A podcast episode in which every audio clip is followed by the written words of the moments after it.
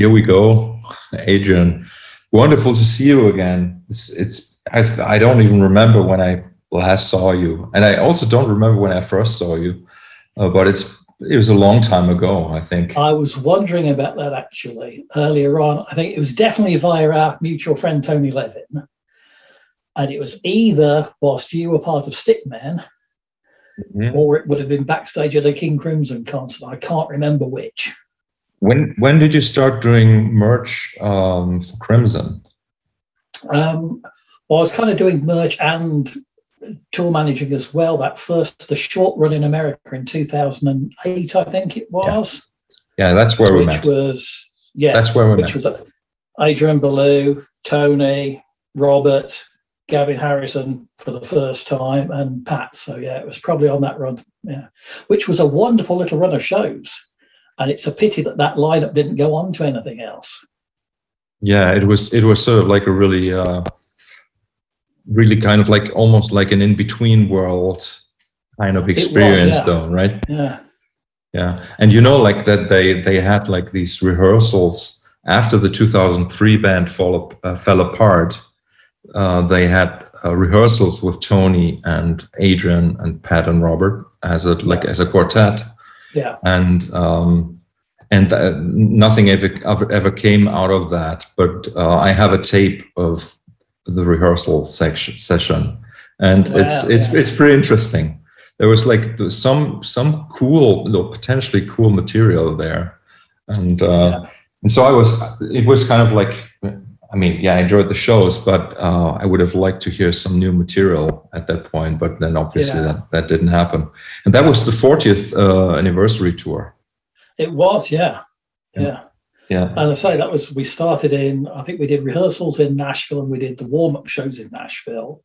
Mm-hmm. And then it was a, it was a relatively short run. I think we did Chicago, Philadelphia, and then we finished up with I think it was three or four nights in New York, which were fantastic. Those shows were absolutely great, and, and I know the band were on a real high after it. But as these things happen or don't happen, mm, that lineup was not to be any more than that. But yeah. So were you were you doing uh, were you also working with Porcupine Tree before uh, 2008? Yeah, I mean, basically my background is I've sort of led led two lives in terms of jobs. When I uh, left university, I went into IT and worked on big IBM mainframe computers doing systems programming. and did that for many years. Ended up working for a, a sort of consultancy company, going around various customers, Ford and um, some of the government comp- uh, government contracts in the UK and all sorts of things. And then the company was sort of taken over and restructured. And despite my sort of branch being one of the, the highest revenue earning branches, we got cut because it didn't fit with the new image. Mm. Um, so out of the blue, I was out of a job, totally unexpected. Um, luckily, walked back into a very similar job with a different consultancy. But going through that, and this was around early 2000s, made me think, well, do I actually want to wear a suit and tie and sit behind a desk and drive in rush hour traffic and give most of the money that I earn to the company that is above me? And I thought, you know, I don't know whether I do or not. Mm-hmm. So over the next few years, um, I, would always sort of I've been an amateur drummer myself, and I'd always sort of done put on concerts and, and, and various bits and pieces in that world. And then chatting with people, and I sort of said, like, I'd really like to to move into that that live touring world if I could. Mm-hmm. Uh, and then because I'd come from a drumming background, I managed to get some work with as drum tech initially and was lucky enough from from sort of word of mouth recommendations to work with some fantastic players. I don't know if you know Andy Gangadeen, who's played with Massive Attack and, and loads and loads of people. And Andy's a, such a lovely guy and an amazing player using hybrid kits of acoustic and electronics and samples and one thing another. Mm-hmm. Amazing, amazing player.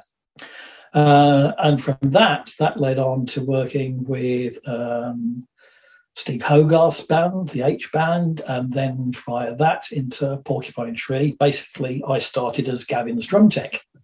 Oh, I didn't um, know. Yeah. And then on this was around the time of the the second leg of the tours for In Absentia. Mm-hmm. And and they said, I thought, would you mind like selling a few T-shirts and, and CDs before and after the gig as well? I went, oh, that's fine. That's fine. I enjoy meeting people and whatever. And after that first run at the end of I think it was 2003, I sort of said to the guy, I said like, you know, you could make so much more revenue with your merchandise because you've got fans that if you've got a good product, they will buy it. So really sort of grew that both online and at concerts over the next few years to the point where that got so busy I couldn't look after Gavin properly anymore. So I had to sort of relinquish my drum tech duties. And then with PT did odd bits, standing in for the tour manager on a couple of short runs and odd shows here and there as well. Um, so it, it's kind of been my my work in the music industry. I've I've never been snobbish about it. If a job comes in and it's looked interesting or it's a an interesting artist. So whether it's drum teching or merchandise or tour managing, I, I really don't mind any of those or mixing and matching them. Um, and yeah, and then you know uh, with merchandise initially, uh, got to work with Steve Hackett from Genesis around about 10 years ago now. And then for the last five years, my primary role has been tour managing Steve's tours around the world. And we were in the middle of a, a US run March last year when the world went crazy and we flew home 48 hours later. Mm-hmm. Yeah. So I'm just back from, I've had my second AstraZeneca jab this afternoon. Congratulations. yeah, thank you. Um, and I'm sort of hoping that, you know, the vaccine rollout continues and that's really with the relaxation of the rules that people don't go crazy and aren't silly and still maintain sort of you know do the social distancing and do the masks because it does make a difference. Mm-hmm. so that hopefully by the autumn you know we can we can start doing some live shows again. Because it's been a long time. So um, having having come from an IT career um, did you ever look back Oh, no. no, when I think of the, the miles that I used to put in driving to and from clients and, and then having to put an eight hour day in. Mm-hmm. Um, and at the time, it was good. I had some lovely clients that I worked for and, and, and have some friends in that world uh, to this day. But in terms of the, you know, driving, you know, was, for a long time, I was driving between like four and six hours a day to and from, and then doing a full day's work as well. Oh. Mm-hmm. Um, so that side of it, and, and wearing the, the penguin suit and the tie, I don't miss that but so, somewhat like since you said like like you uh, got into merch by uh, by accident in a way, but then you were making suggestions that were sort of coming from a business standpoint. So you must have had some sort of uh, like business sense. Um, well, I, I, I, never class myself as a salesperson because what I class mm-hmm. a, a, salesperson is someone that can sell anything to anybody. Mm-hmm. Okay. With me, it's always a case of I've always viewed like doing tour merchandise. I viewed it from a fan's point of view because I've been that fan. I've I, you know I've queued up and bought a Rush T-shirt or a Genesis program or whatever in the past, mm-hmm. um, and tried to approach it from a fan's point of view. What do they want to see? You know, and it was very much a case of well, you know, if it was me, I don't mind paying an extra few pence or whatever to know that the T-shirt's good quality, that it hasn't come from a, a sweatshop somewhere in the Far East, the dye is good. It's been, you know, ethically produced and whatever, and it's good quality. I'm happy to pay a bit more. So always mm-hmm. erred down that side of quality. Uh, you know, something that's going to last and something that's a, a, good memory of a concert, really. Mm-hmm. Mm-hmm. And as as a fan, you would also kind of like know what kind of content, uh, like what kind of albums or special editions people really would want to buy at a show which yes, yeah. sort of is uh, yeah, yeah, yeah. So um, so like you you were the first person um, that i talked to in this series who suggested a title for the episode even before we recorded it. So that's, that's and you said we, for anybody watching or listening we batted a few messages to and from this week and and, and I, and one of the ones that you suggested marcus was well how about your record collection yeah. Uh, as as a as a, a, theme or a springboard for, for, for jumping off from and i went oh that's a great idea um, because for the last at least 45 years, record stores or record shops have been my happy place. Mm-hmm. I can always uh, have fun and enjoyment, and, and whether I end up buying anything or not, I'll enjoy that experience. Mm-hmm. Um, and what you see behind me, which is, I think, about a thousand albums now. Um, that's that's record collection point two. Mm-hmm. because the collection that I built up from when I was uh, started at secondary school or, or, high school, grammar school in 1973, up to probably about 1990, I foolishly, and I know I'm not the only person to do this, thought vinyl's dead. There's so much I can't buy on vinyl anymore. Mm-hmm. Um, around sort of 89, 90s, like Frank Zappa was issuing loads of stuff, and it was all just on CD. Mm-hmm. So I sort of foolishly made that decision. Right, done. I'm going to sell my vinyl collection. I'm going to sell my record player. I'm going to spend that money on a better CD player and more CDs, mm-hmm. which is what I did. And sort of regretted it on or off, and, and as time went on, regretted it more and more, um, up to the point where I think it was about 2006, where I was with Andrea, my partner, who's now my wife. I'd given up smoking. I'd smoked for quite a long time. And over that year, I'd given up smoking. Andrea said, Look, you keep on about a record player again. The money that you're saving, not buying cigarettes every day, spend it on a record player and some records. Mm-hmm. And whilst it's definitely the, the healthier choice, I don't know financially if that worked out or not. um, so as I say, th- this is this is second record collection, um, mm-hmm. and it, it's all stuff I listen to. I, I tend not to. I don't buy to invest, and I don't buy for the sake of of having a, a particular item. I always think if it's not something you're actually going to play and listen to, let somebody else enjoy it. Let another fan have it who, who would appreciate it. So it's all stuff I listen to. Um, although I tend to find listening to a, a, an album, both sides of an album on vinyl, it to me is the most rewarding musical experience.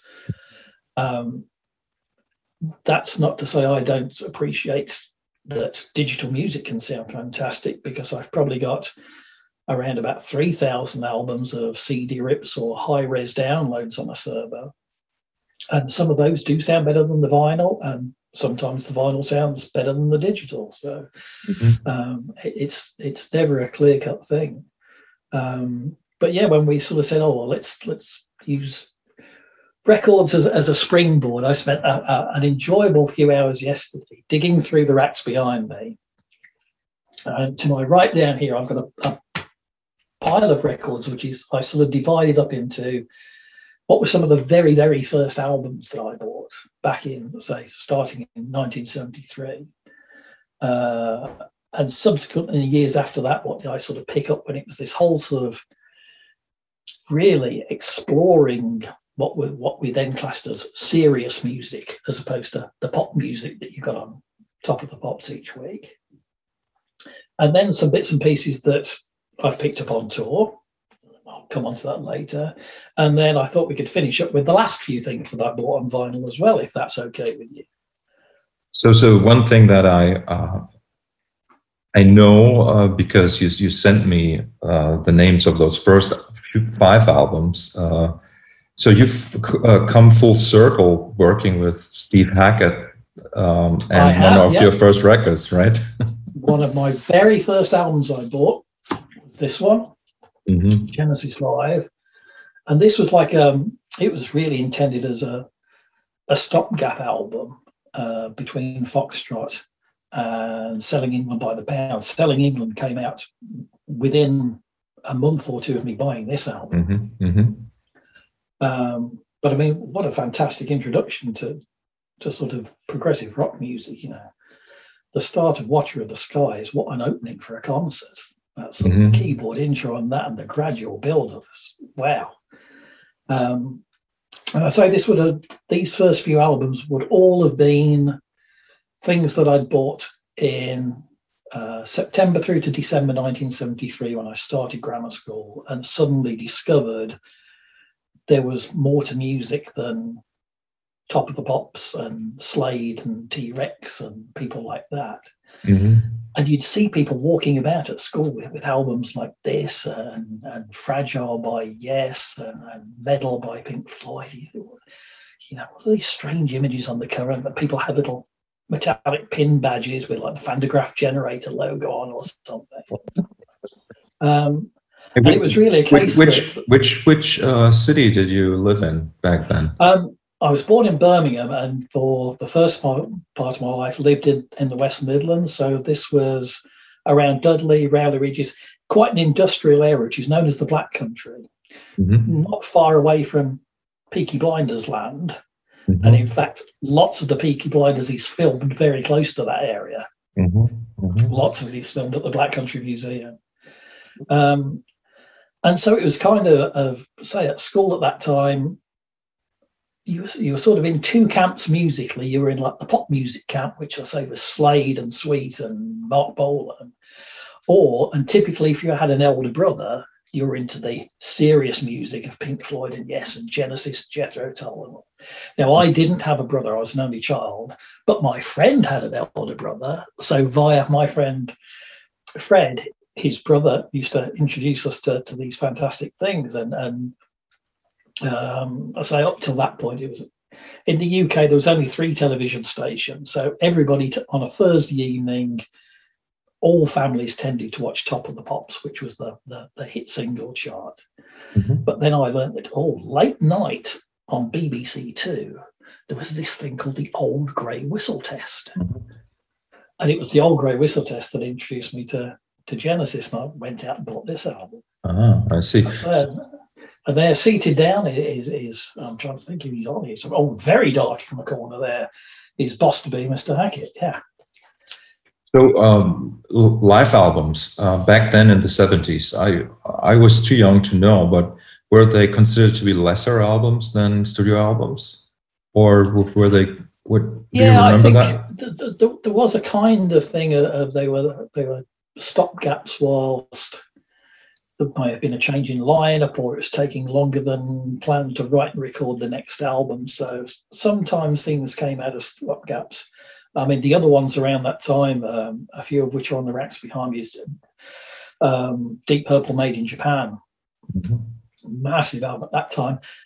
And I think with certain bands, and I'd probably put Deep Purple as one of them, I don't know whether any of the studio albums properly captured the energy of that band as as Made in Japan did. Um, I'm trying to think of a few other examples. Uh, there's the, the, the Peter Frampton album, right? That, yeah, yeah. There again, enormous in America. I mean, a, a, big hit in the UK as well. Mm-hmm. The Frampton Comes Alive thing. Um, Cheap Trick at Budokan, which I love Cheap Trick and, and got into them around the time of that. And mm-hmm. it was never never intended as an album. It was meant as a, a Japanese promotion record mm-hmm. that then somebody in America started playing and everything started selling out. All the import copies started selling out. So it was released in America. Then the following year, it's released in the UK, and and I saw that tour, which was fantastic. But yeah, I think there, there was um, there was to a certain extent they were seen as as, as stopgaps or fillers. Um, when when did you start drumming? Pretty soon after, probably 1974. So around pretty early on, because uh, I say I, from that point where I started discovering this this world of music, um, it became the most important thing to me. Uh, and, I, you know, the thought of actually being in a band and making music with other people uh, was fascinating. And there were quite a few I, I couldn't sing. Once my voice had broke, I used to be quite good at young school choirs. I was very good. Once my voice broke, I can't hold a note.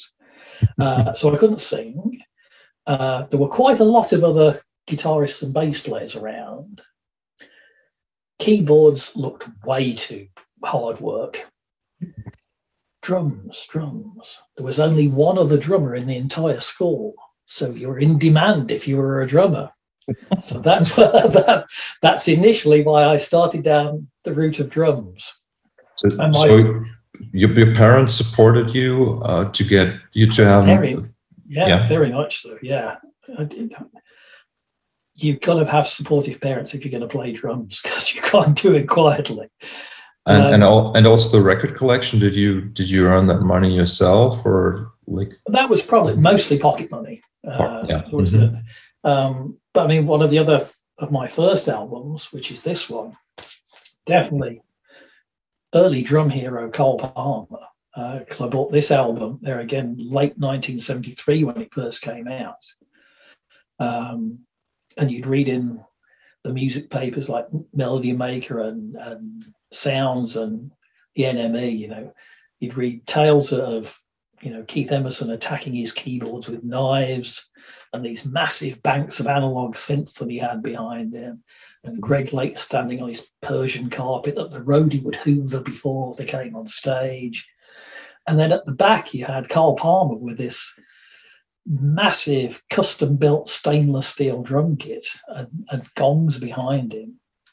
And it's just like, wow, you know, in terms of a visual impact. I never got to see ELP around this era. I saw them later on, mm-hmm. but I never got to see them around this era. But there again, it's it's the whole thing of. It's not just the music; it's it's everything else. I mean, talk about a fantastic cover for one of your first albums that you buy. You've got the Giger cover. Of course, Giger went on to do all the sets and stuff for Alien.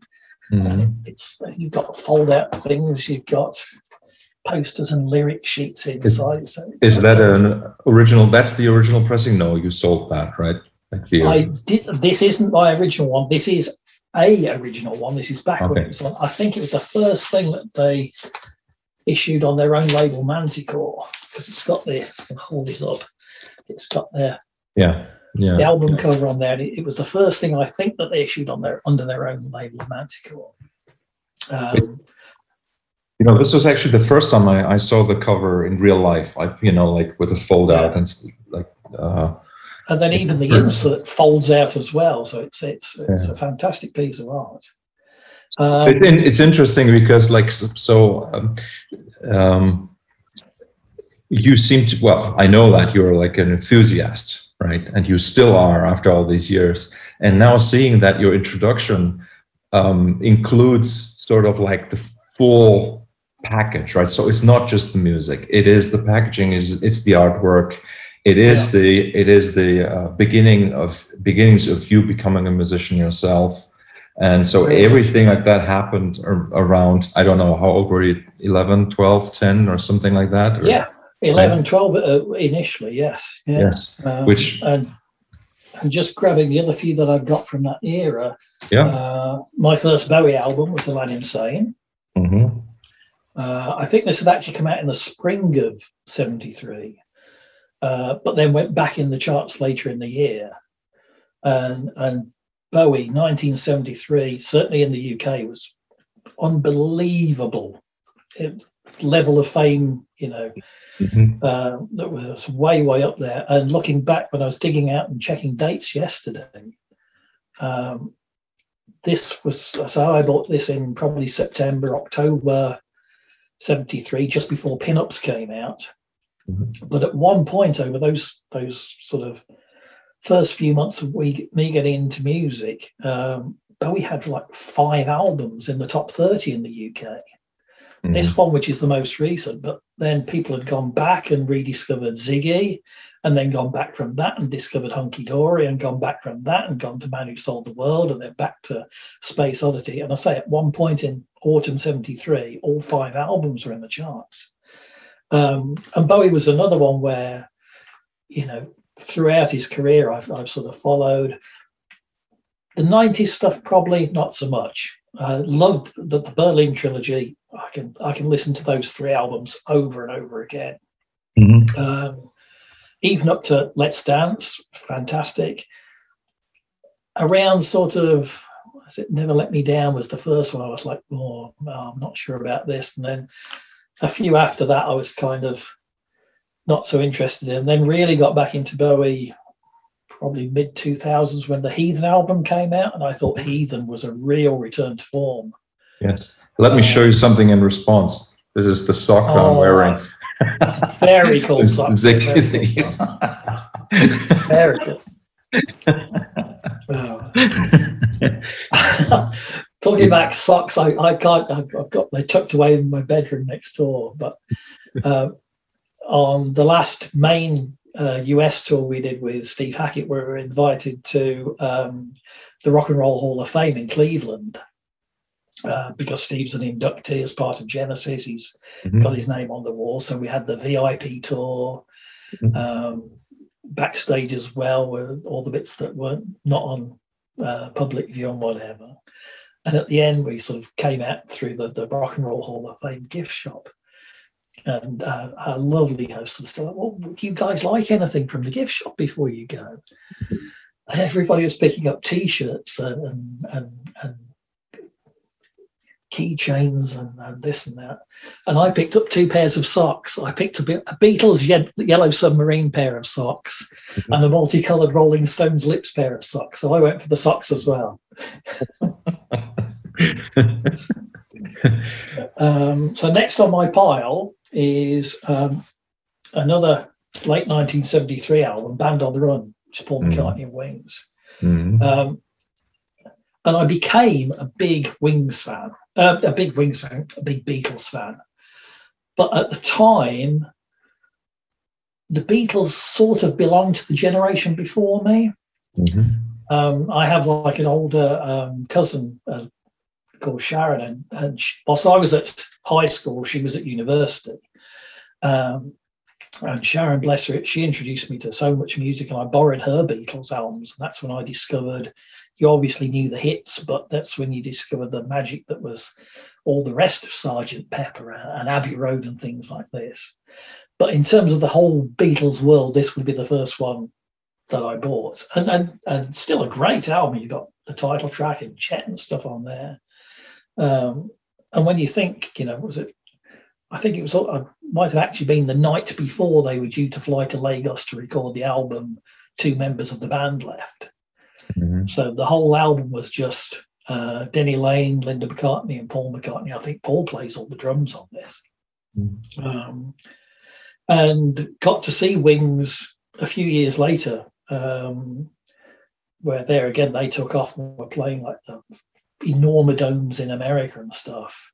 And they came back and um, did a tour of relatively small theatres in the UK one year. Um, and managed to get a ticket because obviously sold out. And by that point, I was, I, I suppose I'm a, a, pretty seasoned gig goer by that point. I'd probably been to a, a good few dozen concerts. But that was the one where, when they walked on the stage and Paul McCartney walks onto the stage, that was the one where I thought, wow, mm-hmm. that's one of the Beatles up there that was a real starstruck moment. That was a real mm-hmm. forget everybody else. That's one of the Beatles.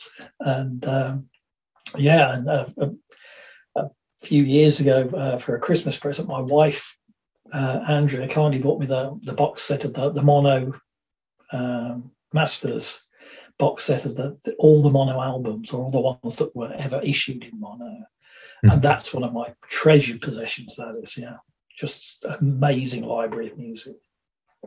And my last one from, from hey, but before before you before you started buying those albums, like like do you remember like was there even like a path to becoming a music fan before that, or was it? Yeah, like, I mean, I mean, growing up, we had the the obligatory sort of two tone Dansette standalone record player at home and uh, my mum and dad had a few albums, probably like things like uh, South Pacific soundtrack and a few classical bits and pieces. And and one way or another, either my parents or or myself, we'd buy odd singles now and again.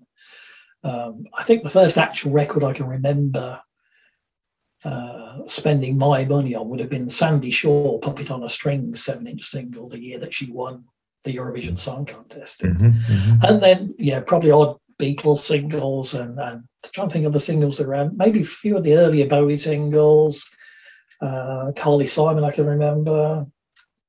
Um, but it was that it was that that huge change for me. That first couple of months at, at secondary school, and suddenly this whole extra world just opened up of um, all these artists that I'd never heard of before and fell in love with Frank Zappa and Yes and, and all these incredible bands. Yes. So was it was it the the press that you started paying attention to? Probably not. So it must have been the other kids at school, like you were saying. It's a mixture, had... really, because I mean, if you did once you were into music, you you usually read at least one, if not more, of the the, the weekly music papers at that time, and there was mm. quite a few. Mm. Um, I tend to, to, to, to favour Sounds and New Musical Express, the two that I sort of read each week.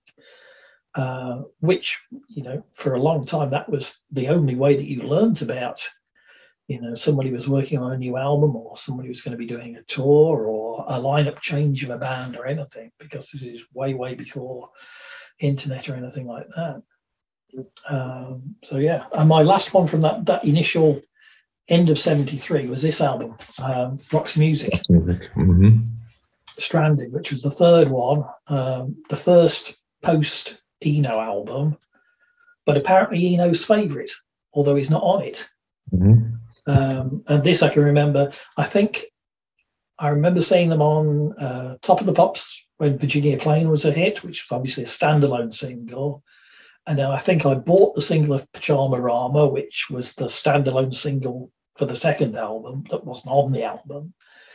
Um, but then when um, Street Life was the, the main hit single from this. When Street Life came out, I'm like, wow, that's fantastic, and bought this out. Mm-hmm. Um, and there again, I uh, followed Roxy uh, for many years. Really, I think the first five Roxy music albums uh, my Roxy music. I can appreciate the latter ones like Avalon and things, but for me, it was like the first album through to Siren. That was Roxy music for me. Um, and they're again fortunate to see them a couple of times during that period.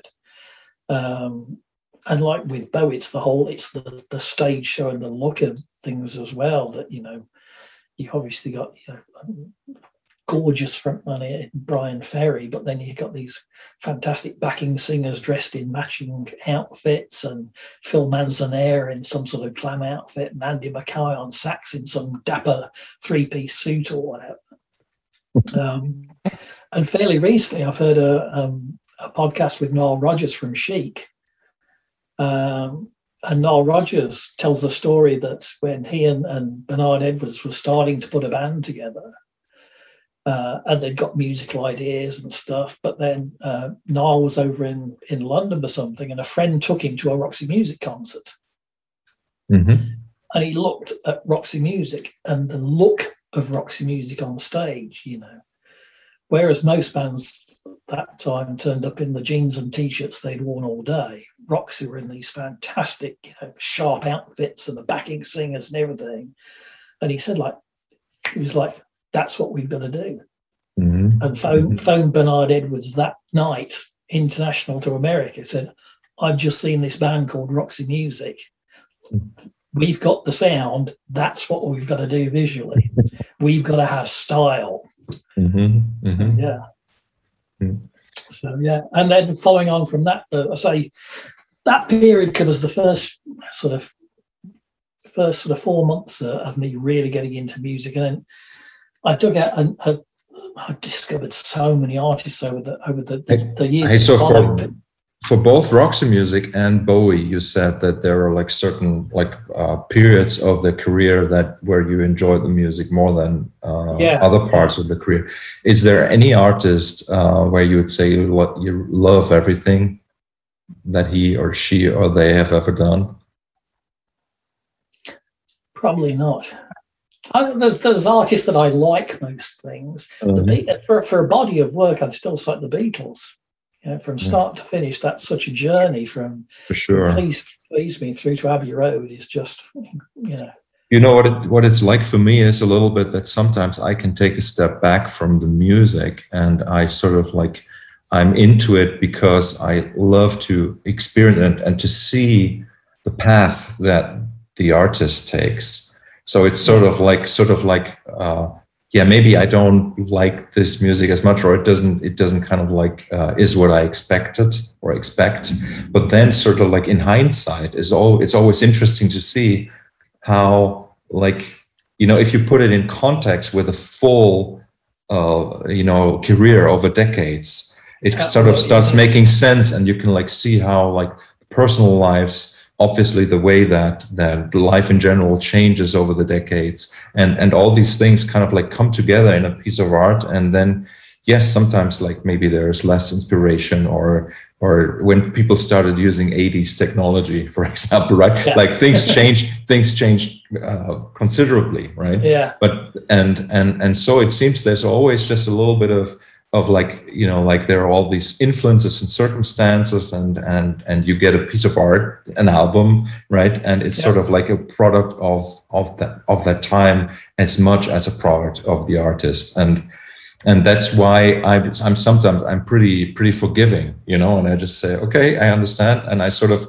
um, yeah. then spent also spent serious time kind of like maybe trying to to crack that nut, you know, so to to kind of like get to the core of. Yeah, I know exactly what you mean. I mean, um, talking about Roxy Music there, um, sometime last year I picked up a, a, used copy of Manifesto, which was the album after Siren, after they'd done a break after Siren, and then Manifesto came. And at the time, I saw the tour, I bought the album. I was unsure about it. Listening to it last year for the first time in a long time, that really stands up. Mm-hmm. I was mm-hmm. really surprised at how good it was. And with the Bowie stuff, even that sort of era that I wasn't so keen on, I, with the last sort of couple of years, I've sort of dipped back into that. And it's like Earthling. Yeah, there's some good stuff on Earthling yeah. um, and Hours as well. I was I was surprised with. Mm-hmm. But so I definitely know what you mean. I, I understand it. Uh, seeing it in, in the context of, of, of a whole life cycle and, and I agree it's worth going back and revisiting some things as well. Mm-hmm, mm-hmm. Uh, so my very quick part of these, I'm going to go through these yeah. very quickly because these are my other sort of the years that followed on.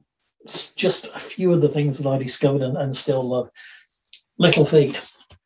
Uh, this is the last record album, uh, which was the first Little Feat album I bought and it, this is very much a case of that that whole thing of um, like you said word of mouth from friends recommending it. And this was something like he had this american band called little feat he'd actually bought there was a a warner brothers sampler that was out in the uk that was like i don't know ridiculously cheap. It was 49p and it had two little feat tracks on uh, and then read reviews of their first shows in London, where I think they were supporting the Doobie Brothers, but actually got a standing ovation.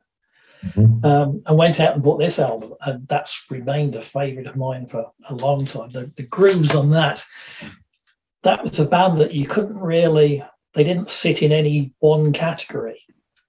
And the songs had a wonderful vibe and feel and groove to them, which the combination of like Lowell George's writing and Paul Barrere's writing, but also Little Feat's drummer Richie Hayward was a big influence on me. I loved the way that he could take a really off kilter, weird time signature song and make it groove.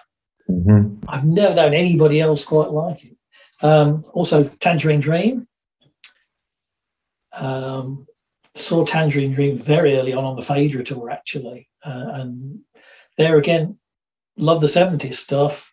After that, mm, I, kind of have to mix and, and match that. Mm-hmm. Um, yes, uh, first time I saw Yes was on the Relayer tour, uh, which was an outdoor show. That was fantastic. Um, and certainly around that time, the first part of the 70s, if music was had very few boundaries, and the old grey whistle test was to say the big uh, TV show in the UK. So as well as artists that we've talked about, they'd also put things like Bob Marley and the Wailers, Mhm. you know, which is reggae, but uh, these were being featured on a rock program. Mhm. Um, and I was fortunate enough to see Bob Marley, not on this tour, that I saw them on the tour after this, Rastaman Vibration. Oh, wow, that was amazing. That was at, Mm. um, it was a, um, what used to be a, a big cinema in Birmingham, the Odeon in Birmingham, which is a big 2000 ish cinema uh, with a balcony and, and stalls. And, and that for a long time, that was the main concert uh, venue in Birmingham. And for Bob Marley and the Wailers, I was sat on the balcony, and it's like the balcony is doing this to a worrying extent. Oh. Everybody was up and dancing and whatever for the whole show, and it was like, yeah, uh, is this okay?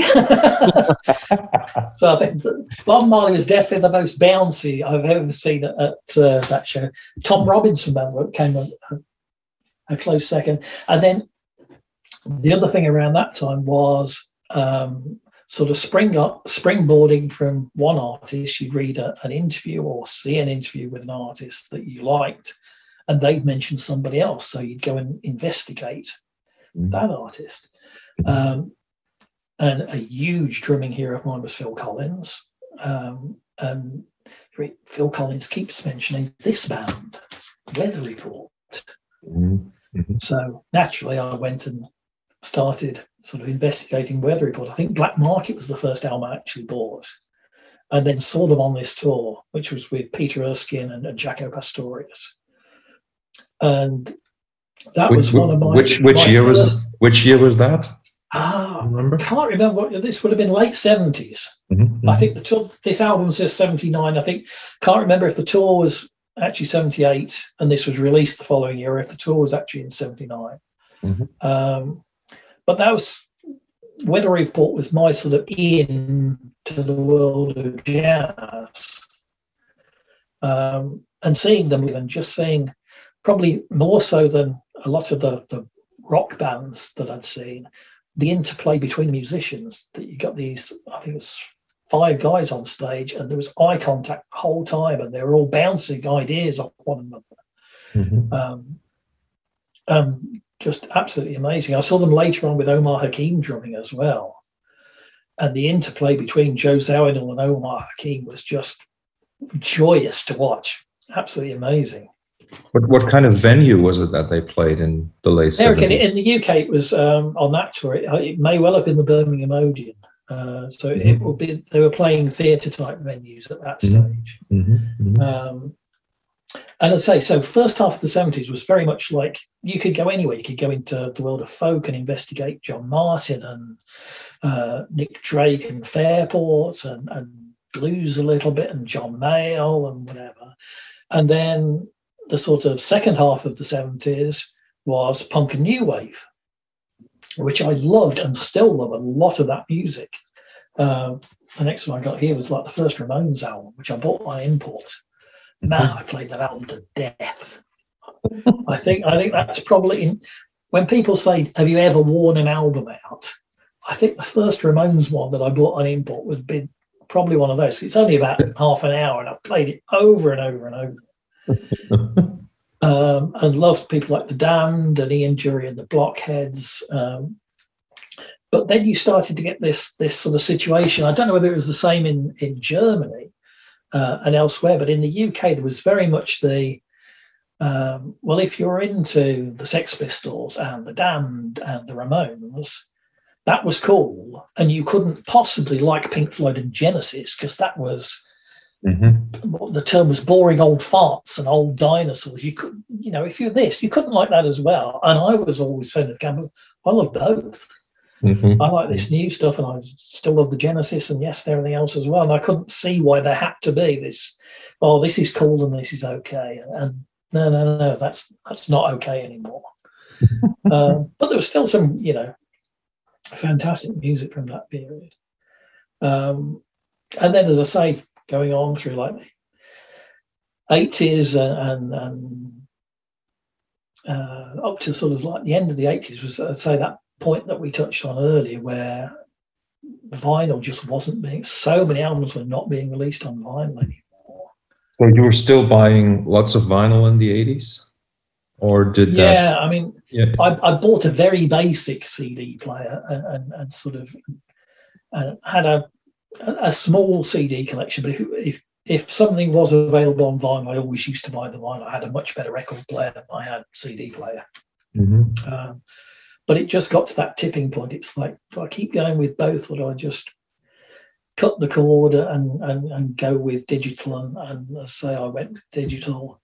Um, but it's that whole thing, and we talked about, you know, the gatefold covers and lyrics that you could actually read that were big enough to read, and you'd and you'd go through the liner notes as well. You'd see, oh, who who was the engineer on this album, and you you pick an album cover to pieces, and you couldn't really do it with a CD booklet. And I, I know from um, Mark Wilkinson, who's a friend of mine, who was the artist who did all the the Fish era Marillion stuff and did Fish's solo stuff through to the present day. Mhm. Uh, and he was sort of like, you know, heartbroken. It's like, you know, back in the 70s, you were creating a 12 inch piece of art. And so much of that shrunk down to a CD cover just does not Oh. have the same impact. I know, but Um, it's it's not as bad as not having any credit credits uh, at all Yeah. anymore these days, right? Yeah. So, um, you know, like for me, it was it was also a big part of it- of it, like go, like reading the the liner notes and and also also browsing uh, at Yeah. record stores. Like, Oh, like yeah. you know, like that that was like the main thing, right? Because like if you know the way it was in Germany, like you had to maybe take three albums and then go into a booth and ask them to play them for you, and and uh, so a lot of the browsing for me was was done sort of here, right? Just reading the names, kind of Yeah. making these connections, and and you know, there's one story which I want to tell you because I don't, I don't want to forget to tell you. I had a recurring dream for a long time, like maybe ten years of my life. It was like this sort of complex of like uh, like a big department store, but it also had a swimming pool and like there were like uh, like all sorts of uh, ways you get could get from A to B, and then there was a record store in this, uh, you know, there, and and um, I was always like like looking for that record store for in the first place, and then when I was in the record store, I was looking for what I in my dream called the Holy Grail. And I was browsing, and I remember that in my dreams, I actually picked out albums. And in sometimes i was i, I could like when i was uh, waking up i could remember the color scheme.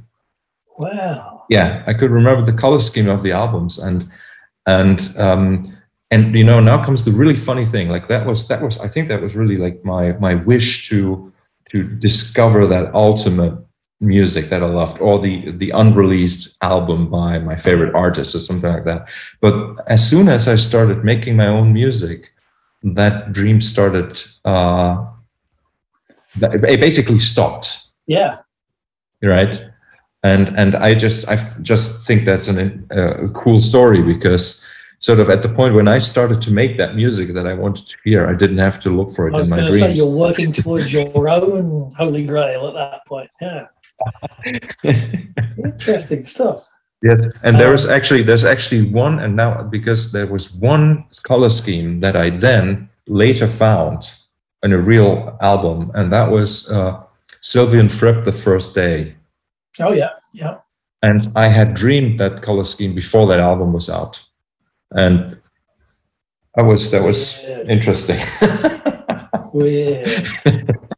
But I mean, I'm sure uh, because what what year would this be for you? Sort of 80s, I'm guessing, mid 80s. well, this was this was like the Sylvian Fripp album was in '93, and my dream But I was thinking when you when you started buying when I music. when I when uh, when I started buying music was in '83. I bought my first album in 83. '83. Yeah, Yeah, 83. You're in the same position as me. You had to be careful. Music was expensive. You couldn't Yes. just go and buy things willy nilly. So Mhm. you had to do, like you said, you had to do your research in the press and whatever. And it's like, well, whose new album should I go and investigate? And and you know, what different artists should I maybe listen to? And as you said, try and find one of the stores where you could put a pair of headphones on and listen to something. Um, and and that I can remember there again early on in my sort of you know starting to read the music press and learning about all these different artists.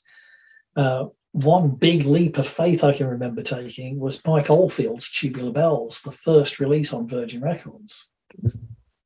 And this was before it got known because it was included, it was as part of the soundtrack to The Exorcist. It was before that it had been released. It was it was starting on it was a very slow burner originally. It wasn't a big hit initially. Mm-hmm. But then it was that whole word of mouth. It started word got out and it started creeping up slowly up, up the charts in the UK until it got to it was the number one album in the UK. Mm-hmm. And on the back of that, Virgin started taking out sort of press adverts in the music papers, Mike Oldfield. Mm-hmm. And, it, and it was like, but what is this? I've never heard of this guy before. What sort of music is it? Because it, none of it was played on the radio or anything, or, or even on Old Grey Whistle Test or anything. But it's mm-hmm. like it was the the buzz about this album was so much that I remember I'm going to have to buy this to hear it. There is such a, a buzz about this album. I need to hear it. And I can remember buying it and getting it home and having no idea what I was going to listen to. And putting it on and, and, and lying on my bed on the Saturday. I remember buying it on the Saturday morning, lying on my bed, listening to it, and, and fantastic. And you you know, the, the changes and the different sort of uh, sections of the piece and whatever. And then, for anybody who doesn't know, at the end of side one, you've got a wonderful person called Vivian Stanshall, who was a, a, there again, a comic hero of mine. I love Vivian Stanshall, introducing the various instruments. Now, this is probably, I don't know, 15, 18 minutes into the side one. Yeah which has been totally instrumental up until that time. So I'm sitting, I think the house is empty. I'm lying on my bed, probably reading one of the music papers, listening to this wonderful instrumental music. And all of a sudden, out of nowhere, comes Vivian Stanshall's first introduction. Like, I forgot what the first one is, but like two distorted guitars. Grand and piano. Grand piano, that was it. and I jumped out of my skin, uh-huh. wondering where this disembodied voice had come from. you know, it's it's Oldfield's birthday today, 68. Wow. 68 today. He's only 68. Just think about that. And the album is was released in 73. Oh, yeah, was, he was very young, yeah.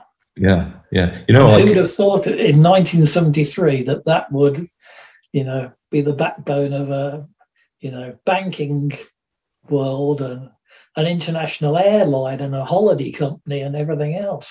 And actually, they um, they just announced that they're going to call the first uh, space thing for tourists Tubular Bells. Did you see that? No. Yes, they are dedicating that to to him, which is amazing.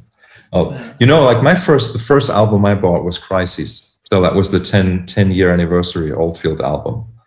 Yeah. That that was the first album that I went out to buy, like because I wanted to buy it, and I was I was nine, like, or no ten. I was ten, and it was yeah. it was it was incredible. Like I still remember that back then in the record stores, they were really like if they wanted to push an album, they had like uh, walls full of posters for the release, or or like uh, yeah like these these these I don't know how you call them like um, cardboard cutouts or cutouts and, and figures and yeah yeah yeah models and stuff like that. Yeah. Those were the days, right? That's in- incredible. Yeah. Yeah. Yeah. I mean, uh, for me, it's the first four, Mike Oldfield. That's mm-hmm. that's that's Mike Oldfield for me. Up to in, uh, Tubular Bells through to Incantations. I like some of the stuff later. Um, and then he did a tour for in the UK. I don't know if it went elsewhere. He did a tour for Incantations, which was a pretty big yeah. band and orchestra. Um, and that was fantastic. They did, I think, three of the four sides of Incantations, then the whole of Tubular Bells. And then at the time, he had his his disco single, Guilty, which mm-hmm. I really like actually. Yeah, I love it. I like that track. yeah. But on, on everybody's seat, they'd left um, a piece of paper or a card with instructions of how to fold this card to make a paper dart. Mm-hmm. and then yeah. there was going to be a certain point in Guilty where everybody launched their paper darts. Mm-hmm. And it was such a joyous thing. Mm-hmm. This was a big arena of, of I think, probably about 8,000 people at the NEC in Birmingham. And then they, and they had back projection as well of this glider flying. And then and these these paper aeroplanes were just flying everywhere in the arena. It's fantastic. Well, I, I really envy you because that that tour and the the live album Exposed, I, yes. to me, Exposed is one of the greatest live albums ever. I think some of that was recorded at the show I was at at Birmingham. Yeah, mm, certainly some of the photos are definitely from there. Yeah, it's um, it it was you know in general I think it was a great time uh, in music because it was just before the 80s, so just before the digital thinking started because like yeah. even before it was digital technology you kind of like it was uh, the, the thinking changed i think you know and and so like to have you know just the courage to go on on tour with 60 people on stage and uh, and then recording every show and all of this this yeah. is just so wonderful and and you know like then in the 80s they went to uh, to not even record a full drum kit, but single hits and stuff like that. It's it's quite you know that that must have been like really like the biggest biggest change in how music was produced was like the uh, between 80 and 85 or something.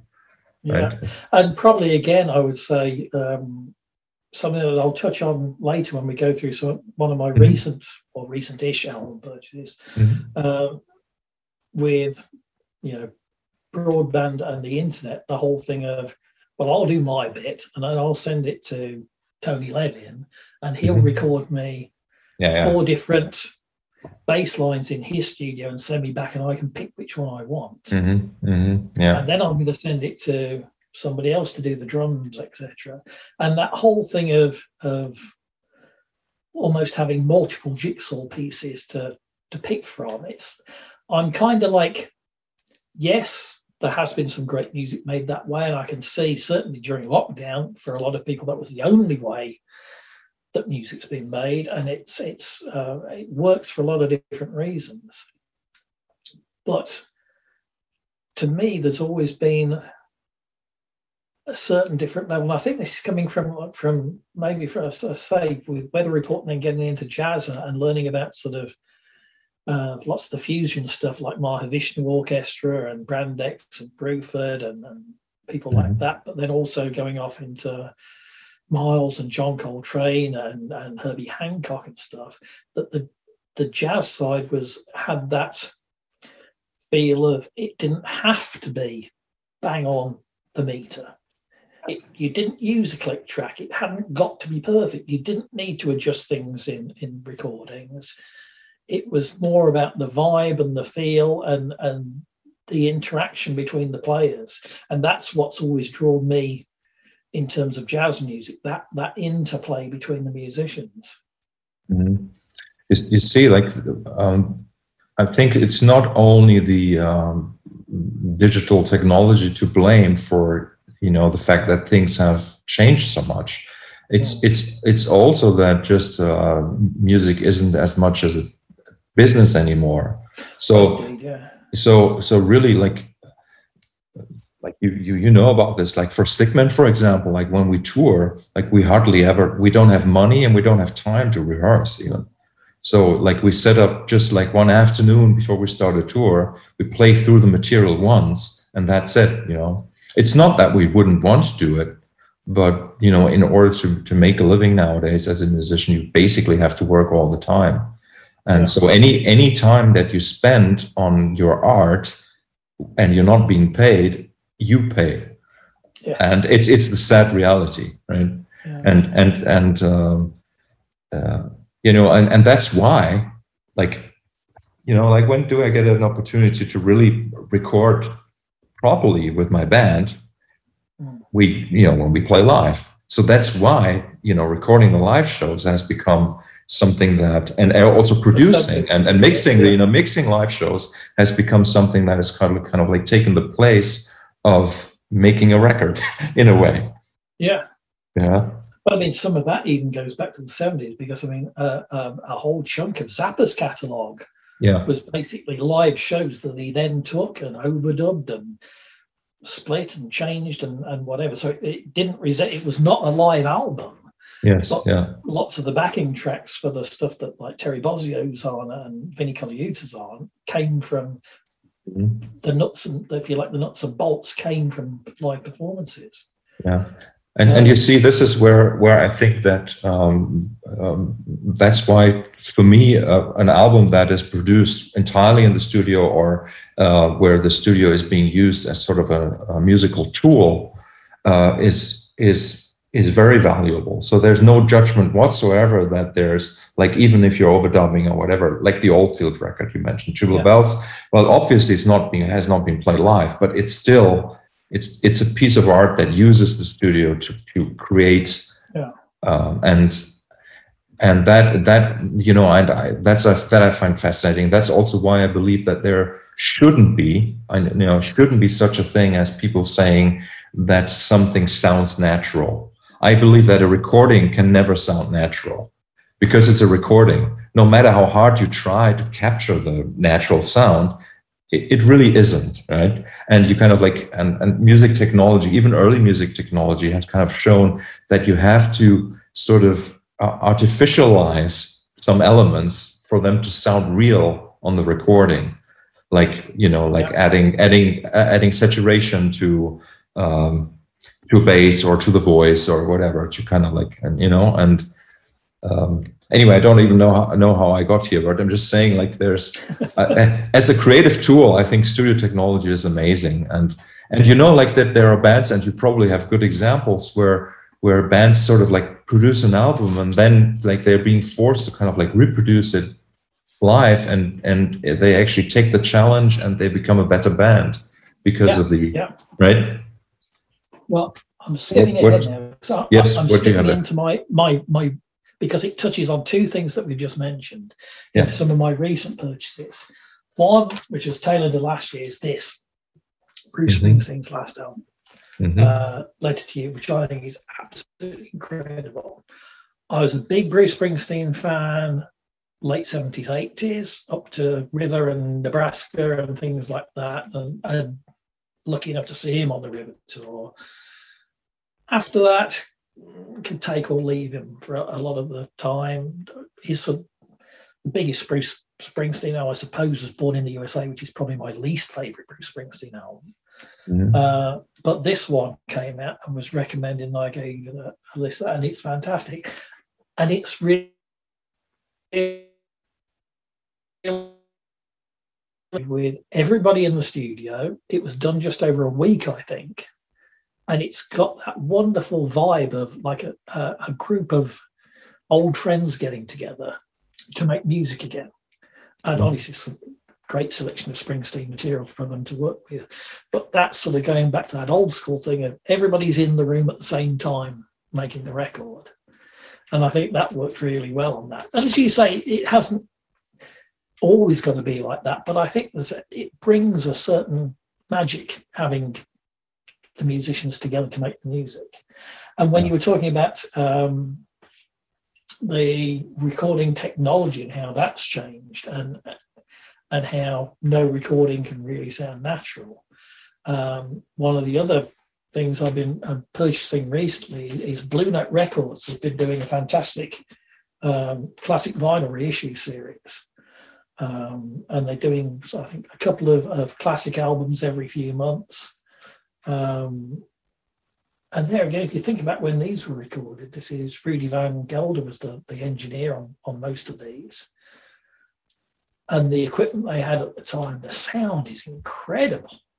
And mm-hmm. it's, you know, it really was back then a producer and, the, and especially a recording engineer really earned their money because to get a, an album sounding as fantastic and as, as real life as this, yes. with the equipment that was in. And likewise, you listen to some of the, um, the Frank Sinatra and Nelson Riddle orchestra things when they were recorded, how basic the recording equipment, and it was like a lot of it was done on probably two tracks, four at most, and yet they managed to capture that magic. So uh, yeah, I know what you mean, but I, I'm really the same as you. I think there's there's certain magic to be had in in people making music together at the same time. It doesn't have to be like that. Um, both worlds can coexist. Um, another album I bought tail end of last year, which is a name you'll definitely know, but was new to me until last year, is a gentleman from the northeast of England, uh, mm. Ian Boddy, who I hadn't heard of until a friend, good friend Stephen, uh, recommended this to me last year, and he said like. Well, I know you love like the, the 70s Tangerine Dream. Have you, you heard of Ian Boddy and Din Records? And I was like, hmm. No. right. and he sent me a load of links. Um, and this one here is, is Ian's last solo studio album, Axiom, which is a wonderful record. And I know you've done several collaborations with Ian over the years. Mm-hmm. Uh, and, and, you know, this brings me on to something else that you touched on is how, as fans, we can help artists that we love keep making music. And this one, um, this album is something I purchased via a thing called, if probably most people have heard of it, called Bandcamp. Maybe not everybody has heard of Bandcamp. Mm-hmm. Um, but Bandcamp is basically an online, I suppose it, it's a store for both digital downloads, but also you can order physical things from them as well. Mm-hmm. But unlike most of the streaming services, they try and get as much of the revenue to the artist as possible um, which I think is fantastic. And over lockdown as well, they did this thing called Bandcamp Fridays, where basically they waived all their fees. So if you bought a, an album for twelve dollars from an artist, that artist received your twelve dollars. Yes. Um, which for so many artists at the moment, especially independent artists, was such a lifeline. So, you know, if if, if anybody watching or listening to this hasn't gone and browsed Bandcamp, do so because there's so much fantastic music on there, and it, it's people who, deserve the income. Um, and likewise, said, that Bruce Springsteen one, that one is one of if you can't buy from the artist or you can't buy from uh, merch stand at a concert, try and support support your local independent store. Um, one of the things we've been up here on Orkney for years now and, and love it more and more every day uh, and we're incredibly fortunate that on Orkney we have a great record store called Grooves. And I'd be lying if when we were deciding should we move up here or not, mm-hmm. I would mm-hmm. be lying if the fact that there was a really good record store didn't sway me slightly. hey, so and uh, Orkney Grooves is the record store that you bought it from, right? Because I was wondering because you sent me this list, and I was wondering if that was the label. But which which label is the Springsteen record on? Old Springsteen's still on a major label. I think it's um, it's CBS, which is now owned by Sony. Because that, that's the other thing in in terms of the music world that we live in these days. There's Sony and there's you, Sony Universal and Warner Brothers, and that's about it. Everybody else is owned by by them. Mm-hmm. Um, so yeah, I would encourage people go and look at Bandcamp, or if you go to a gig, buy something from them, or if you can't go to your local independent record store. And I think I read there's a fantastic uh, thing I read on Facebook around the time of the last Bandcamp Friday, where somebody had actually worked out that if you went and bought one album from an artist on Bandcamp, mm-hmm. the revenue that reached the artist was the equivalent of you playing their music every day for two or three years on a certain streaming service. Yes. That's how little revenue the artists get from these streaming services. And it's something that I think, you know, in the UK over, over the last year, there has been um, some of the artists that I've worked with in the past uh, have been, you know, waving flags and making noise that, you know, that this can't really can't go on because it could kill, you know, so many independent artists could just go, you know what, it's not it's not worth it anymore. But you know, let me add to to that um, because even or not even so, especially if you buy, if you don't need physical product, you know, buy the download. That really is is really should be the message yeah. as well because because if you buy the download you know that you you own it and you can listen to it like 5 million times and Yeah. you you see you spend your nine nine pounds, right, or something like that, right? Exactly. So if, if Spotify were to go bang tomorrow, Yeah. where's all your playlists disappeared to? They've gone. Yeah. Um, and the other great thing that I found with Bandcamp as well, I'm a great, I, I a great believer in, in in trying to get as most out of the music as possible. So there again, from sort of like a teenager on, I've been interested in hi-fi and, and trying to hear as much as possible of what was put in, what the artist put into that recording. Um, so when for a time before CDs came along, you had cassettes were battling and, and overtook vinyl sales in the UK for a while. And it's cassettes that are dreadful. Mhm. Um, and it's like, you know, here we are in current day, and it's why are we putting up with MP3s? Mhm. There's no reason. Yeah. With storage so cheap on phones, Wi-Fi speeds so fast, there's no need for MP3s, which is compressed down so much. And one of the great things with Bandcamp as well is you can have an MP3 if you want an MP3, but you can have a FLAC file if you want a FLAC file. Exactly. So, yeah. So, yeah. And one of the other things there again, a, a, recent purchase, uh, this again was through um, Bandcamp, Mhm. is this album. This is um, a guy who was originally from Orkney, um, a guy called uh, Erland Cooper. And Erland Cooper's music is, it's one of those which is, is difficult to define because he's almost a, a composer more than a musician, although he Mhm. does play quite a few instruments on the albums. But he'll also have lots of guest artists on the albums. He'll have guest vocals on the albums. Um, quite often, he will incorporate uh, either uh, natural sounds such as bird song and the sound of the, the sea and the ocean. He'll incorporate that as well, and, and spoken word uh, clips and, and samples as well. Um, and he's done a whole, um, I think, a triptych of albums, and I think this is the last of the of the trio, based around uh, Orkney. The, the photo on the front is one of the old crofts. Could well be very close to where I'm sitting now.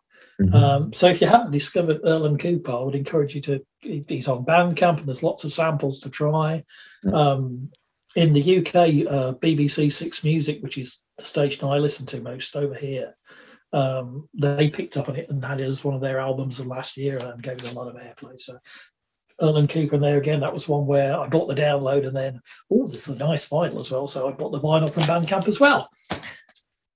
Fantastic. hey, so in your your your travels, um, did you find any any gems when you were out on the road? Oh, definitely. I mean, um, once I got back into to record collecting, as I say, around second half of 2006 and, and the years following, um, I was kind of ahead of the curve because vinyl hadn't become trendy again at that Mhm. point. Mhm. Vinyl was still on the decline at that point. The, the sort of resurgence hadn't really happened. So certainly for the first few years after I got it back into vinyl, there was very definitely um, bargains to be had on, on my bits and pieces I've got next from the road because it was one of those things I say like record stores have always been a happy place for me. On the rare occurrences we have a day off on a tour or half a day off or, or even a couple of hours. Some people will go sightseeing and others will go and visit the local bars me, I'll Google best local record store and take myself off.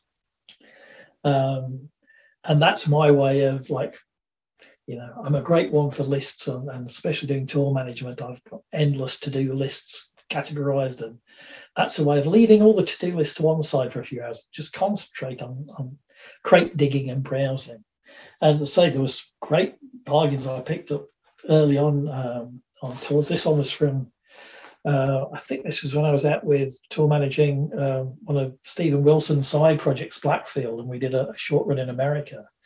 And this was a, a, record store which I don't think is there anymore in Boston, close to the uh, Berklee School of Music, that I happened on purely by chance. I, I was just out walking and happened upon this store that was um, completely disorganized. Mm-hmm. So it was a it was a true crate digging journey. You just had to sit and plow through it.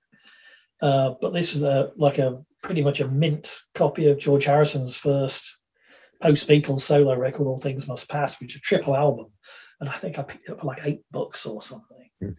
um, and it's a wonderful thing because it's a proper box set and you've got the individual records inside. And the third album is sort of studio jams, the Apple Jam thing, which doesn't get a lot of play. But in terms of, of, of the proper studio tracks on this album, you, you realize what a, a, an underused writing resource George Harrison was in the Beatles.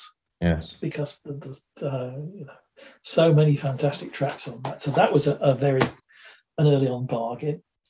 One of the places, if I'm out in California, um, I always try and get to uh, Amoeba Records. Yeah. Uh, there's a big one in San Francisco, I've been to several times. Huge one in LA, which has just moved very recently, and I haven't obviously been to the new one. It's it's opened during the whole COVID thing that they moved.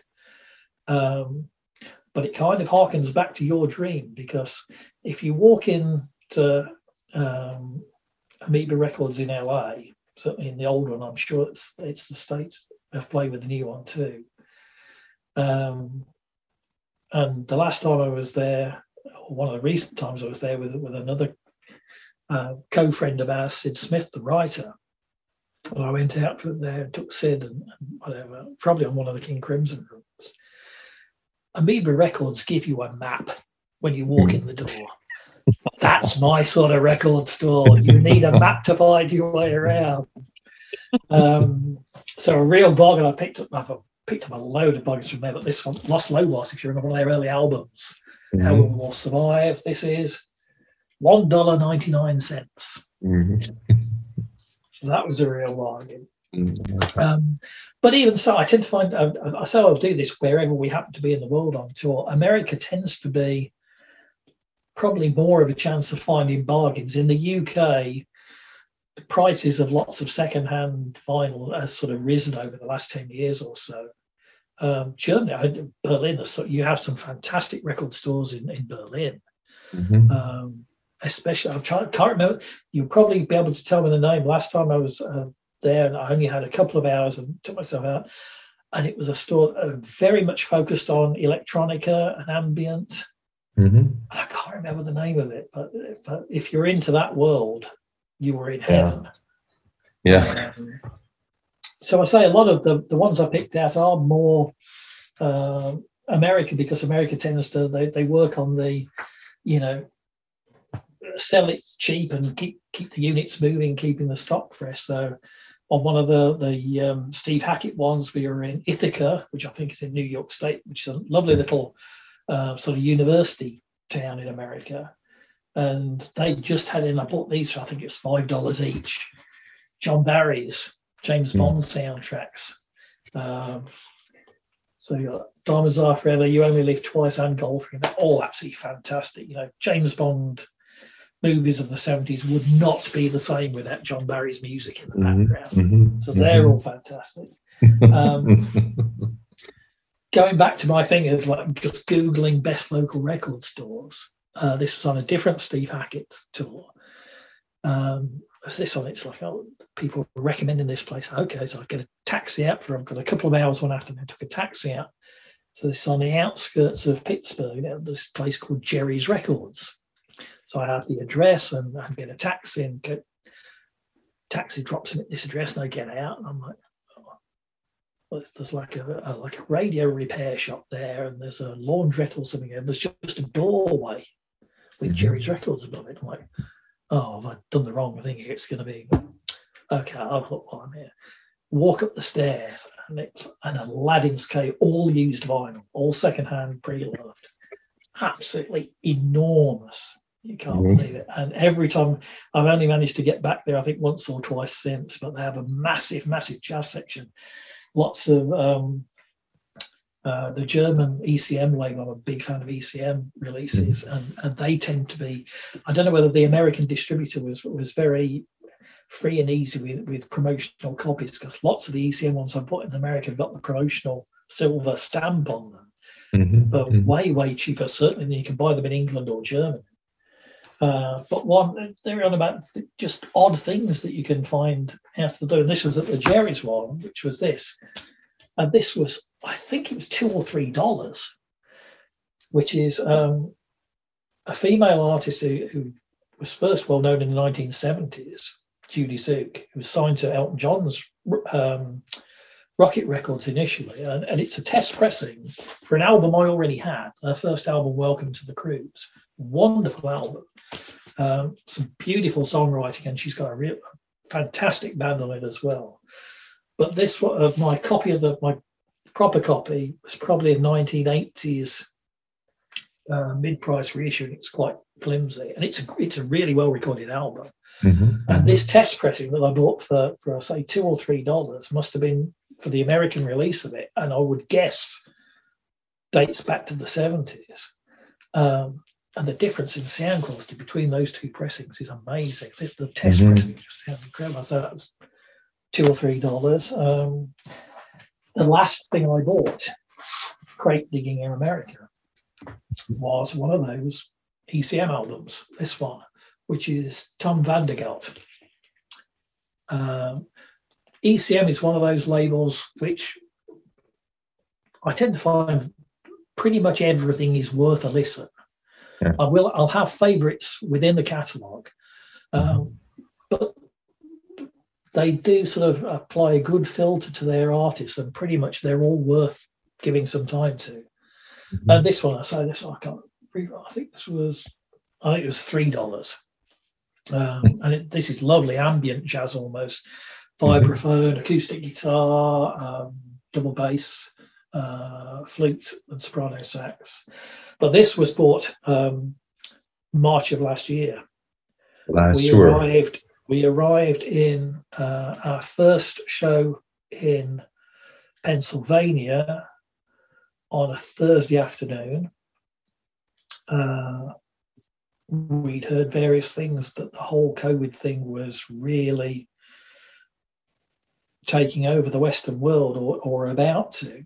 Um, we were due to be on um, one of the rock cruises, Yes's cruise to the edge. We were we were going to do this run down the east coast of America and then get on the cruise. Mm-hmm. Um, and some of the band and the crew were starting to get nervous about being on a cruise ship with this this mm-hmm. this virus starting around. Um, but it was it was a very very strange to say we arrived Thursday afternoon um, at the show um, in Allentown and our promoter was there, he was the promoter for the next few shows, said like the sold out shows Saturday and Sunday aren't happening. They've mm. closed the theatre. Mm. Oh, right. And then a couple of hours after that, we heard it's not been announced, but the cruise isn't going to happen. By the time we were due to drive away from Allentown the next morning, Florida have closed all their venues. So we were left with two possible shows, I think, mm. something like that. Um, and we had to, you know, between contacting our promoters and our booking agent, agent in America and you know that we had to say, we've got to go home because we don't know what's going to happen. So we drove straight from from Allentown. We drove to Philadelphia, uh, and I then basically holed up in my hotel room in Philadelphia for I forget how many hours on the mm-hmm. phone to because it's not that easy as just booking flights. You know, mm-hmm. when you're midway through a tour, we'd got a bus, we'd got mm-hmm. equipment, we'd got merchandise. What's going to happen to all those things? I'd got a hire van to drive the band around. Mm-hmm. So probably started from when we when we arrived in Philadelphia. I don't know late morning until well into the night uh, on the phone to our say the, the venues, the promoters, the busing company, our freight company, the merchandise company, uh, our travel agents. So we managed to get people booked back on flights. Uh, so the band all, and the crew all flew back on the Saturday. Um, Steve Hackett and his wife Joey got friends coming to see them, so we flew back 24 hours later. So for to try and clear my head after all that fog for a, a, couple of hours on on Saturday afternoon, I think it was after I'd waved goodbye to the crew and the band. I went out and there's a there's a store in Philadelphia I go to called um, Long in the Tooth Records. Uh, so that was my last tour crate digging until until hopefully later this year when when things kick off again. Yeah, let's let's yeah. hope for let's hope for the best. Yeah, you know? I mean, at the moment we're we're uh, we're hopeful that you know if the vaccine rollout carries on and people aren't silly over the summer in terms of, of you know mm-hmm. you know maintaining some social distancing and and the, the obvious things that should be second nature to people by now um, but not everybody either thinks they it doesn't apply to them or they're above it or whatever. So let, us keep fingers crossed because I say we should be playing Fairport Conventions, Cropredy Festival in August will be our first show mm-hmm. uh, since last March, and then following on from that we have the big UK tour in September, October. So we can cross fingers and hope for the best. Yeah, for me, for me, it will probably be uh, August uh, in the US, just for just for a week. Um, because, like you know, like the what one other kind of issue that's coming up is now that like uh, where there is some perspective and and bands are kind of like booking shows again or shows that uh, shows uh, tours that were postponed are kind of like going to happen it's going to be super crowded and so like i can already see like quite quite a few conflicts for pat and tony to uh, to play Stick Men shows, even though they were, you know, because the Crimson is trying to play out again, and yeah. and and and um, then there's other stuff that I can't talk about, but there's uh, you know there's there's quite a bit of activity. Yeah, well, um, I was chatting with our American booking agent only a couple of nights ago, and he's finding it uh, doubly difficult trying to move the reschedule these dates the second time because with the sort of more optimistic view now that things are going to start happening hopefully later in the year so many tours are getting rebooked for next year. And because with with steve hackett's show we tend to play mostly sort of nice theatres. Mm-hmm. uh, rather than we uh, we'll do the occasional sort of like big club show. We shy away from arena type venues. And like king crimson we, we like to play nice theatres. Mm-hmm. Uh, and because it's not just uh, rock bands trying to get bookings for next year, it's also because it's theatres, it's theatrical productions and musical productions that will often book out a venue for a week or two weeks for, for rehearsals and then a run of shows. Mm-hmm. So our booking agent is frantically challenging these dates and, and he's in balls. We're winning slowly, thank goodness. Uh, but it's taken a lot longer than it would normally take to, to put together a, um, a good American tour. Mm-hmm. Mm-hmm. Hey, um, are you still playing the drums? Very, very occasionally. Um, it's always been a, um, a labor of love for me. Um, I realized relatively early on, I, so I, I did a few auditions for, for a few well-known, one very well-known band and one semi-well-known band back in the day, and, and didn't get either. This is going back as, as a teenager or in my early 20s. Mm-hmm. Um, but with me, I took up the drums and I started playing drums to make music with other people. That's that's what I love about playing drums. Mm-hmm. Um, and over the years, I've done rock stuff, I've done covers, I've done blues stuff, whatever. It's that that interaction of making music with other people. Sitting by myself with a practice pad or a kit and playing rudiments and whatever bores the hell out of me. Mm-hmm. And I don't have the discipline to do that. Mm-hmm. Mm-hmm. Um, so I kind of got good enough to do to, to get away with most things. Yeah. Um, but I, I haven't got the, the the mental discipline to sit and do rudiments and things like that, which you know, the top players do all the time and spend hours on every day to perfect their art. But yeah, um, I, I, occasionally play. So I say it's covers bands and stuff like that. I've worked um, over the last sort of 18 months, worked with a, a musician called Paul, Paul McGuire, who's another somebody who's moved up from he moved up from Cambridge up to Albany Um, he's a keyboard player and a, and a writer, and I did an album with him. So I, right now, because of lockdown, my kit is over at his studio, an hour and a half, about as far away as you can be on Orkney and still be on the main island. Mhm, My kit's down at the studio there, and I'm right up in the in the northwest uh, tip of Orkney.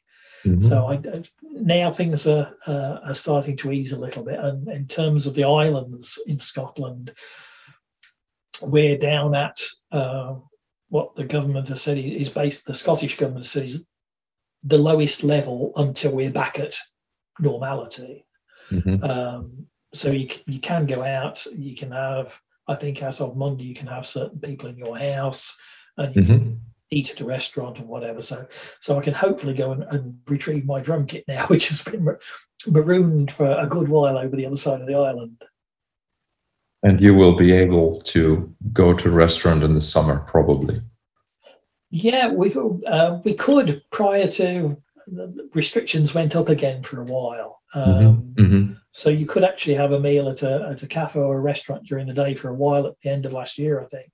But Mhm. that that's reopening again now. And um, I mean, for Orkney, um, tourism is such a um, a major part of the island economy. Mhm. Uh, Mhm. my wife Andrea is is an independent uh, artist, and she has a studio out in our garden uh, that she planned for for so long, um, and that was delayed. It, it was built. it was like a it was a wooden unit that was built and over the other side of the islands and couldn't be moved when the initial lockdown was on. Mhm. Um, so she actually got that in place um, sort of during the uh, late summer last year, and she's been working from there. And that's open as a as a studio and a, a working studio and a gallery as well. Um, but you know, it's at the moment there's there's very few visitors because you know usually we'll have cruise ships. We'll have several big cruise ships a week up here. Mhm. Mhm. So we've had Mhm. none of that, and, and we don't know when that's going to restart. Mhm. Uh, obviously, anybody travelling up from England wasn't allowed to do so for a while. For a while, even from Scottish mainland onto the islands was only out of necessity. Mhm. Um, so that's that whole easing thing. So we're hoping that you know her business will start to pick up over the summer as well as we start to to welcome visitors back to Orkney. Yeah, good good luck. good luck So- to all of us, to all of us. Yeah. Hey, yeah. so let's let's do one last thing. I mean, I don't know how well organized your collection is, okay? Because I want you I want you to do the opposite. I want you to just draw a random album from the shelves if you can. okay. just- Let's let's see what you not yes, even look. not even look. Yeah. I'm going Well- to move the tape, move the chair back slightly to reach. Yes, yes. Uh, which is in the middle somewhere. We've no idea what we're pulling out. We're pulling out the Pretenders' first album, Wow. which is a goodie. I remember buying the Pretenders, uh, the the singles originally, which was Kid and Stop Your Sobbing and uh, Brass in Pocket, and this album came out. Uh, when was this? Sort of late 70, 79 this came out. Yeah. So this was around. I remember this coming out around the same time as, as the Wall was very close to this, Mhm. like late '79, and the Clash London Calling, which is another favourite. Mhm. Yeah. So yes, the, the mystery album, the random The album, Mr. on Random Album is the Pretenders' first album. which is not. It could have been far more embarrassing than the Pretenders. and it's so wonderful to talk with you. it's been Um, great to ch- have a ca- catch-up chat. It's been wonderful. Yes. And let's Yeah. hope it's not too long and too far down the road where we're meeting at a venue somewhere and some Ah. music is being played live. Well, the, the cruise ship next year, probably, if Ah, Steve is going. We can't do it Ah. because the dates were changed. We'd built, Mm. We remember I said all the problems that we had. We built a whole tour Mhm. around about working down East Coast, doing the cruise, and then Mhm. carrying on Midwest and out to West Coast. And then Mhm. the date moved a week. And it's like, well, we're going to lose a week of our tour and we're going to have everybody sitting in Florida for a week. So Yeah, that's it's not gonna be gonna next year. work. But we, uh, Steve's already agreed that he will go back and do. Steve was gutted we couldn't do it, but we, we just we would lose so much in Yeah. terms of the, the tour planning and stuff. But Yeah. um, uh, so 2023 will be he'll be definitely on the 2023 one. Cool. But we're we're we're going to see each other before that. I hope so. Thank you so much, and uh, talk to you very very soon. Take care, stay Yeah, safe, and see Bye-bye. you soon somewhere at a venue Bye. coming coming to a venue, hopefully fairly soon near you. Yes. Take care, Marcus. Bye. Bye bye.